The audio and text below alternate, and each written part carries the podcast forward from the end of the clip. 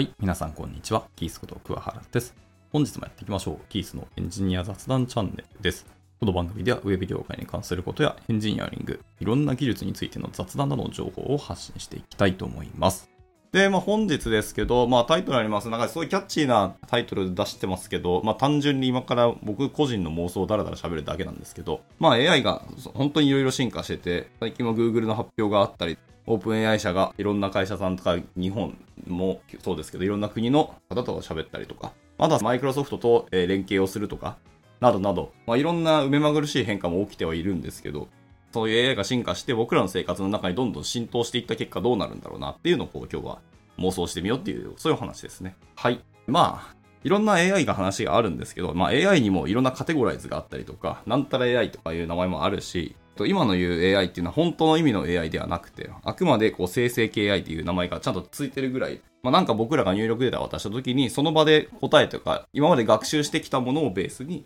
答えを作って、で、それを渡しますよっていう感じですね。で、その僕らが渡すプロンプトって言われるものが次の学習の材料になると。まあそういうお話ですね。生成系 AI が思った以上に僕らの問題解決、課題解決の時のサポート、ドライブする時のサポーターとしてものすごく優秀だというので今これだけ流行っているし、今これだけ結果も出まくってるわけですよね。いろんな、えー単純作業であったりとか、もう型化した作業っていうのが AI によって一瞬で終わると。もしくはもう人が手を動かさなかったり、頭を使わなくてよくなるみたいな話はあったりします。まあ、便利な一方ですけど、まあ、これが進化しすぎると人間はどんどんどんどん退化をしていくなっていうのは思いますと。まあ、人間の進化と,、えー、と技術の進歩っていうのはどうしても反比例するもんですよね。技術が進化すればするほど人間っていうのは楽ができたり、脳死で動いてきたりすることができるというので、人自体は能力下がるし、人自体は堕落していくっていうのが世の常ではありますし、まあ、実際僕もそう感じてます。はい。ただでさえ、こう、年を取るだけで僕らは体力的にも、メンタル、メンタルはわかんないですね。脳みそ的にも下がっていくにもかかわらずですね。あちなみに脳みそ下がるって言ってるのは、その計算処理能力が下がったりとか、状況判断のスピードが下がったりとかっていうのはあるんですけど、えー記憶力っていう一点に見てみると、実は年齢重ねても下がらないし、むしろ上がるらしいですね。ちゃんと脳を使えば、記憶力っていうのは上がるらしいです。ただその記憶したものの引き出しですよね。を、えー引っ張る能力っていうのが下がるらしいです。はいはい。まあそれはさておき。まあなんかいろんなものが AI によって進化して、えー楽になるんですけど、まあ注目すべきのは多分エンターテインメントとか、いわゆるコンテンツとかサブカルとかその辺ですよね。僕らの生活を便利にするんじゃなくて、よりプラスアルファをつけてくれる、豊かにする能力ってところですよ。に対してどれだけ貢献してくれるというか、どれだけの威力を発揮するのかっていうのが、結構僕は注目している、関心してるところです。はい。あ、まあ仕事に関しての効率性っていうのはもう皆さんが想像されてる通りだと思いますし、いろんな方々がもうおっしゃってる通りで、まあとにかく便利になっていって、僕らの仕事が奪われていくっていう話が、えーその通りだと思ってますけど、ただまあ、仕事が奪われればどうせ人間は新しい仕事を作るんですよ。意外と人間ってクリエイティブで、えー、と皆さん思ってる以上にご自身もクリエイティブな人なんですよ。なので、困ったら何かするんですよ。っていうので、そこは問題なし、えーどうぞ進化してくれって感じです。で、より楽になって、より稼げるようになったら素晴らしいし、はい、まあいろんな意見はありますけど、ちょっと思い出したので余談もう一個言うと、2ちゃんを作ったひろゆき氏の発言は結構面白くて、あ結構参考にしてるものが一つだけあるんですけど、まあいろんなものが進化していくと、人ではなくて機械が動いた方が正確性は高いし、ミスはない、そして早いじゃないですか。で、AI がそこに乗っかってくると、より頭脳が入って、かつ正確性で早い作業員が増えるってことになると、人が仕事すると、会社としては利益が出るよりむしろ損失が出るんですよね。機械の方が圧倒的に早いんであれば、そっちの方がコスパがいいわけですよ。で、機械の導入費とかメンテナンス費よりも、人の人件費の方が圧倒的に高いんですよ。いろんな社会保障をしなきゃいけないんですよね、会社としても。ってなるんですけど、機械にはそういう社会保障しなくていいんですよ。単なるメンテナンスだけしかしなくていいので、はい、ランディングコストめちゃめちゃ安いのに、えー効率的かつ早く、正確、ミスがなく終わるっていうのだったら、人に仕事をしてもらっちゃ困るんですよね。っていう意味では、えっ、と、人の雇用は下がるっていうか少なくなるんじゃないかっていうのを彼がおっしゃっていて、これ確かに一理あるなと思ったんですよね。だからそうなると、じゃあ人はでも生活さしていかなきゃいけないし、国はちゃんと、えっ、と、人の国民の生活をこう維持するというか、放置させるための保障をしているっていうのがもう法律に書かれていて、この法律が変わることは多分ないと思うんですよね。ってなると、人にやっぱ金ばらまいて、もう一定数お金をばらまいて、その生活圏のない中だけで生きてくれっていうような人と金をそれでも生み出す。より豊かな生活とか、自分の満たしたいものを満たすための、収入が欲しいっていう人と二極化をすると思います。で、結構、エンジニアの人って僕が見てると仕事したくない勢が圧倒的に多いので、お金もらったらもう仕事しないでダラダラと生活をする。生きれる範囲で生きていくみたいな生活される方って多いんかなっていう風な僕の感触ではあります。まあ、とはいえ、エンジニアの、ね、プログラミング好きな人も大量にいるので、プログラミング自体はしていくんじゃないかと思いますし、そのままプラスアルファでお金を稼ぐ人もいるかもしれないですけど、ただまあ、コード書こうとしても結局 AI が書いてくれたりするので、AI にお前のやりたいことをできちゃったねっていうので、そうすると君がやったことの価値はどうなんだっていうので、まあ結局お金ってのは誰かに価値を生み出して、その価値に対して誰かがお金を払ってくれるっていうことに尽きるんですよね。はい。まあ、それがプラスアルファのものであるか、もしくはマイナスのものをゼロに引き上げてくれたりするとか、まあ、能力の話がいっぱいありますけど。なんですけど、その価値の提供をプログラミングの世界に持っていこうとすると結局 AI が最終的には勝ってしまう気がしているので、プログラミングは本当趣味のコーディング、いわゆるクリエイティブコーディングとかになるのかもしれないですけど、まあでもクリエイティブコーディングも最終的には機械に奪われる可能性は大いにあります。はいまあ、みたいなことを考えていって、緩和球大で戻ってきますと、そういう仕事とか効率性みたいな自動化みたいなところには絶対 AI にはもう勝てないと思っています、僕は。なので、じゃあどうするかっていうと、そういうエンターテインメントとか、えっ、ー、と、付加価値の範囲ですね。に対して AI とどう付き合っていくかって、AI が多分付加価値で勝負できない面っていっぱいあるよねっていろんな方がおっしゃられているけど、本当にそうなのかっていうのはちょっと昨日ですね、うちの嫁と妄想しながらちょっと雑談してたんですよ。で、一番面白かったのは、コーチングですね。いわゆるパーソナルコーチング。システムコーチングは割となんか AI に取って代わられる可能性はちょっとあるなって思ってて、まあ、いろんなものがノウハウ化型っていうのがあるんですよ。で、パーソナルコーチングにも別になくはないんですけど、あそのいろんな流派とか主流なものがあったりして、えー、パーソナルコーチングは結局人のメンタルとのどう向き合っていくかっていうところをサポートするみたいな面が強いんですけど、そのメンタルっていうのがやっぱりむずいんですよ。人っていうのは多分機械でどこまで学習しても最後わからない面が絶対出てくると思うんですよね。で、まあ僕は今そう考えてます。実際はわかんないですよ。あの脳の、えー、と信号って結局あの電子情報みたいなもんなので、で、あ、電気情報ですね。なので、いや、インプットとアウトプットをあの脳みそが発信して、で、人の体とかが動いてくれるにはつけるので、そういう意味でいくと、本当はそういう信号とか人の気持ちっていうのも数値化したり言語化できるんじゃないかっていうのが僕はちょっと思ったりしてるんですよ。まあ、完全言語化は難しいと思っていて。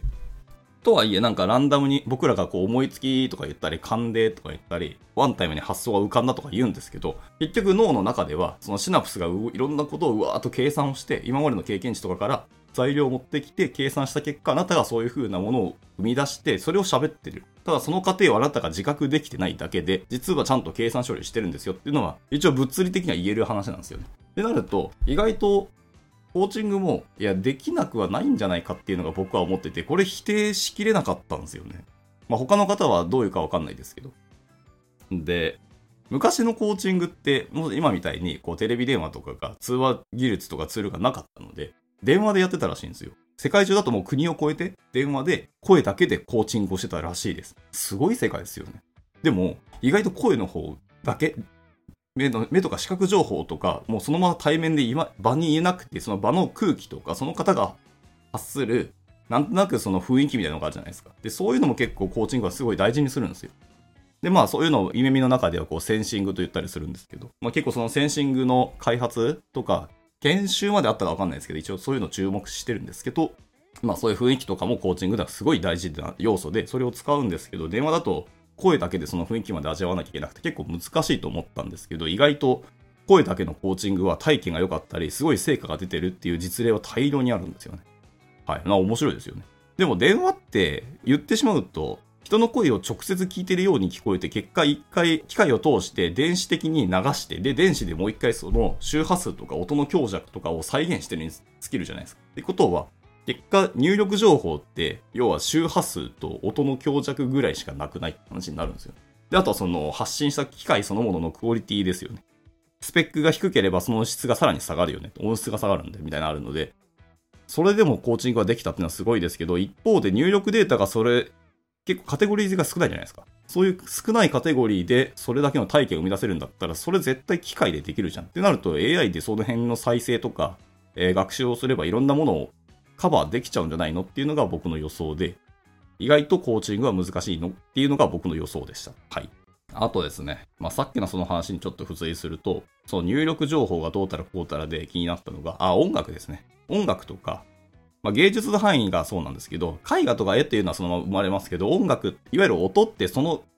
瞬間瞬間の芸術じゃないですか。その瞬間消えたら、消えたらもうそれでおしまいで、CD とか録音してますけど、再生するとしたら結局やっぱり機械を通してするじゃないですか。ってなると、本当の全く同じ音に聞こえますし、まあ、例えば、ドーっていう音があって、人間の耳が聞こえるのは確か 442kHz なんですよね。みたいな、その周波数が決まってるんですよ。なんですけど、同じ度の音でも、空気の、えーと、温度もそうですし、湿度もそうですし、実はちょっと風が吹いたりする可能性も全然ゼロじゃないですか。ってなると、人間の耳に届くのって、全く同じ音って絶対ないんですよ。ほぼ100%同じことはないと思います。すごい天文学的な確率で同じ音になる可能性はゼロではないでしょうけど。っていうのを CD で再現することはまあ不可能なんですよ。で、えっ、ー、と、AI とかロボットがそういう発達して、ロボットがその演奏技術ですよね。で、多分それはね、再現できると思うんですよ。その世界最高の演奏みたいなのを、機械とかロボットが再現することは僕はできると思うんですけど、でも人っていうのは、その微妙な誤差だったりとか、力加減の変化であったりとか、人はミスをするんですよ。力の入れ方も、機械はとその音を出すために全く同じですよね。もう何回やっても全く同じ力加減、同じ速度でその音を奏でるんですけど、人って絶対に同じものになる確率はないわけですよ。はい。なので、皮膚の乾燥が若干してるとか絶対あるじゃないですか。でも、機械って結局機械なので、まあ、どこまでその人の皮膚に近づけるかってよるかもしれないですけど、まあ、あったりするし、ちょっと演奏してる途中で熱量が加わっていくと自分の体温も上がるじゃないですか。でも機械はそういうこと多分ないはずなんですよ。まあ動いてればその機械自体もだんだんロボットの熱は上がるかもしれないですけど、末端までの熱が伝わるかって定かではないですけど。っていうのがあるので、音の完全再現は多分ロボットじゃむずいよねってのは思っています。はい。ある意味で、その最高の演奏をロボットが演奏を奏でることはできる、できるんですけど、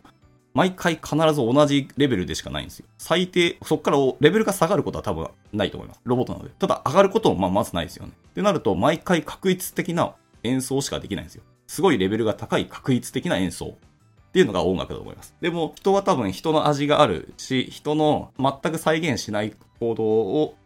もってして演奏される音楽っていうのは全然人の味があるので、それは面白いと思うので、音楽はどうなんですかね。やっぱ生演奏が聞きたいっていう人はまだまだいる。この先もずっと続くっていうのはまあそうだろうなと思うけど、一方で毎回必ず同じレベルの最高の演奏でもそれはそれでやっぱり聞きたいよね。毎回もうどうやってもミスがないと。お金払う価値があるなというような演奏が再現度100%で聴けるっていうのでは、ロボットの演奏を聴きたいっていう人も、なんか意外とニーズ僕あるんじゃないかなっていうのが僕の予想だったりします。最後に嫁から聞かれたテーマが面白かったんですけど、教育はじゃあ AI でどう変わっていくかっていうところですね。で、個人的には教育は AI に多分変わられる可能性の方が大いにある。なんなら教員いらなくないってなる世界が僕は予想してるんですけど、そうなってほしくないっていう願望も一つあります。はい。それだけやっぱ人って複雑度が高いし、複雑系の塊なんですよね。ここまでこの宇宙の中で複雑度塊がちゃんと個と個の統体として塊としてこう維持できてるって相当奇跡だと思ってるんですよ。っていうことを考えると、人、まあ、教師ってまあ結局教える立場、まあ、教えて導くですよね。厳密に言うと。教えるの、今日の文字は別にいいんですけど、育ですよね。育む教育の育っていう字を教師は担当しなきゃいけないじゃないですか。それがすごいむずくて、AI が教えたら結局確率的な話しかやっぱできないんじゃないかなっていうのも思ったりはしてます。もちろんその強化学習したような AI とかで、えー、生成的に、えー、その場その場で状況判断をして教えることはできるかもしれないですけど、本当にその人のためとか、その人の今後のことを加味した結果というか、教えができるのかっていうと難しい気はしてます。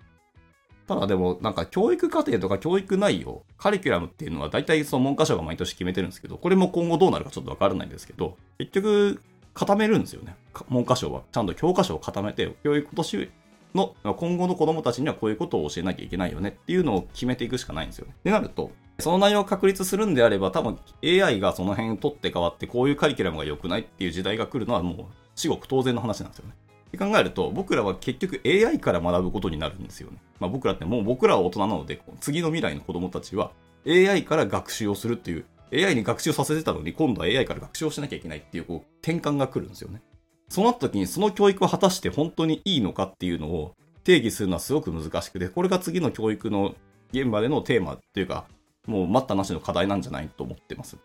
何を良いとするかですよね。はい。で、それを人が教えることにどんな意味があったり、どんな価値があるのかっていう、その、なんていうか、数値化できないところを見出せた時に初めて教員の価値はまだあって、やっぱ人が教えるべきっていうのは出てくると思うんですけど、あの、いわゆる右脳派、左脳派で言うと、左脳派の人たちは別に機械で良くないって多分言うと思います。すごい効率的だし、えっ、ー、と、機械が教える方が絶対安いじゃないですか。で、なおかつ、えモンスターペアレントとかの対応があっても、機械がいわゆるそのカウンセリング能力も当然教師に意外と求められるじゃないですか。PTA の対応をしなきゃいけないとか、教員への説明会とかあったりすると思うんですけど、そういうのも能力が AI に入ってしまえば、別に教員が対応しなくてよいので、親御さんへの対応っていうところとか、いろんな資料を作るとか、いろんなストレスから解放されると思うんですよね。ただ、教員はストレスから解放された瞬間、多分教員としての必要性もすらなくなってる時代になってる気もしてて、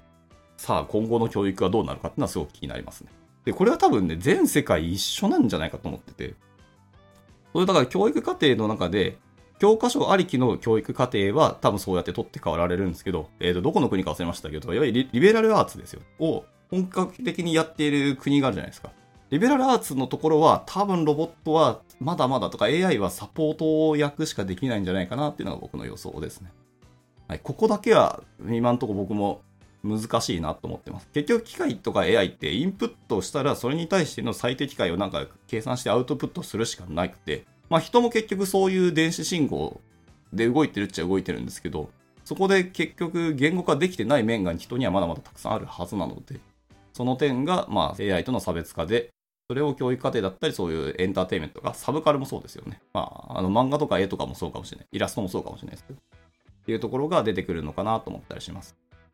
ただ、まあそれで教育自体が AI にとって変わられてくると、でそうなると価値観とか何を良いとする、何を面白いとするとか、何を美しいと感じるかっていうのも機械が作っていくってなると、えー、最終的にその人が面白いと思う漫画とか小説、音楽、イラストってこれでしょっていうのは、えー、絶対作られると思うんですよね。ってなると、僕らの価値観自体も機械に作られた瞬間、じゃあ僕らっていうのは何なんだっていう最大の悩みがこの先の、えー、若い子たち、次の世代の人たちには襲いかかってくるとなると、個人的にはすごく恐ろしいなってちょっと思っちゃいましたね。まあそれをどう受け入れるか。でもそういう過程で生きた人たちからすると、逆に今の僕らのこの考えの方が古くて、いやおかしいでしょ。別に機械がやってくれるのは機械の方が正しくないっていう風な捉え方する方もいらっしゃるかもしれないですね。はい。まあさておき。まあそんなことをいろいろちょっと妄想していたっていうのを昨日思ってて、一応今思いながら喋ってみました。はい。いかがでしたかね？まあ怖いこともありますけど、ただまあ僕がしてるのはちょっと悲観的な目線での妄想が結構多かったんですけど、とはいえ、えっ、ー、と AI に全部取って代わられる世界は僕は楽しくないなと思ってますので、僕は僕らしく楽しく生きたいので、AI との付き合い方は、なるべく僕を主軸として AI はあくまで手伝っての領域に行きたいなと思ってます。まあ、全部を許可するとは多分思わないし、国もどっかさすがにその辺は抑えてくれるんじゃないかなと思ったりはしますね。もう全部フルオープンで機械だからっていうので権限を渡すとは思わないので、はい。っていう感じでした。はい、いかがだったでしょうかね。まあ参考だったら幸いです。それでは、えー、終了したいと思います。お疲れ様でした。バイバイ。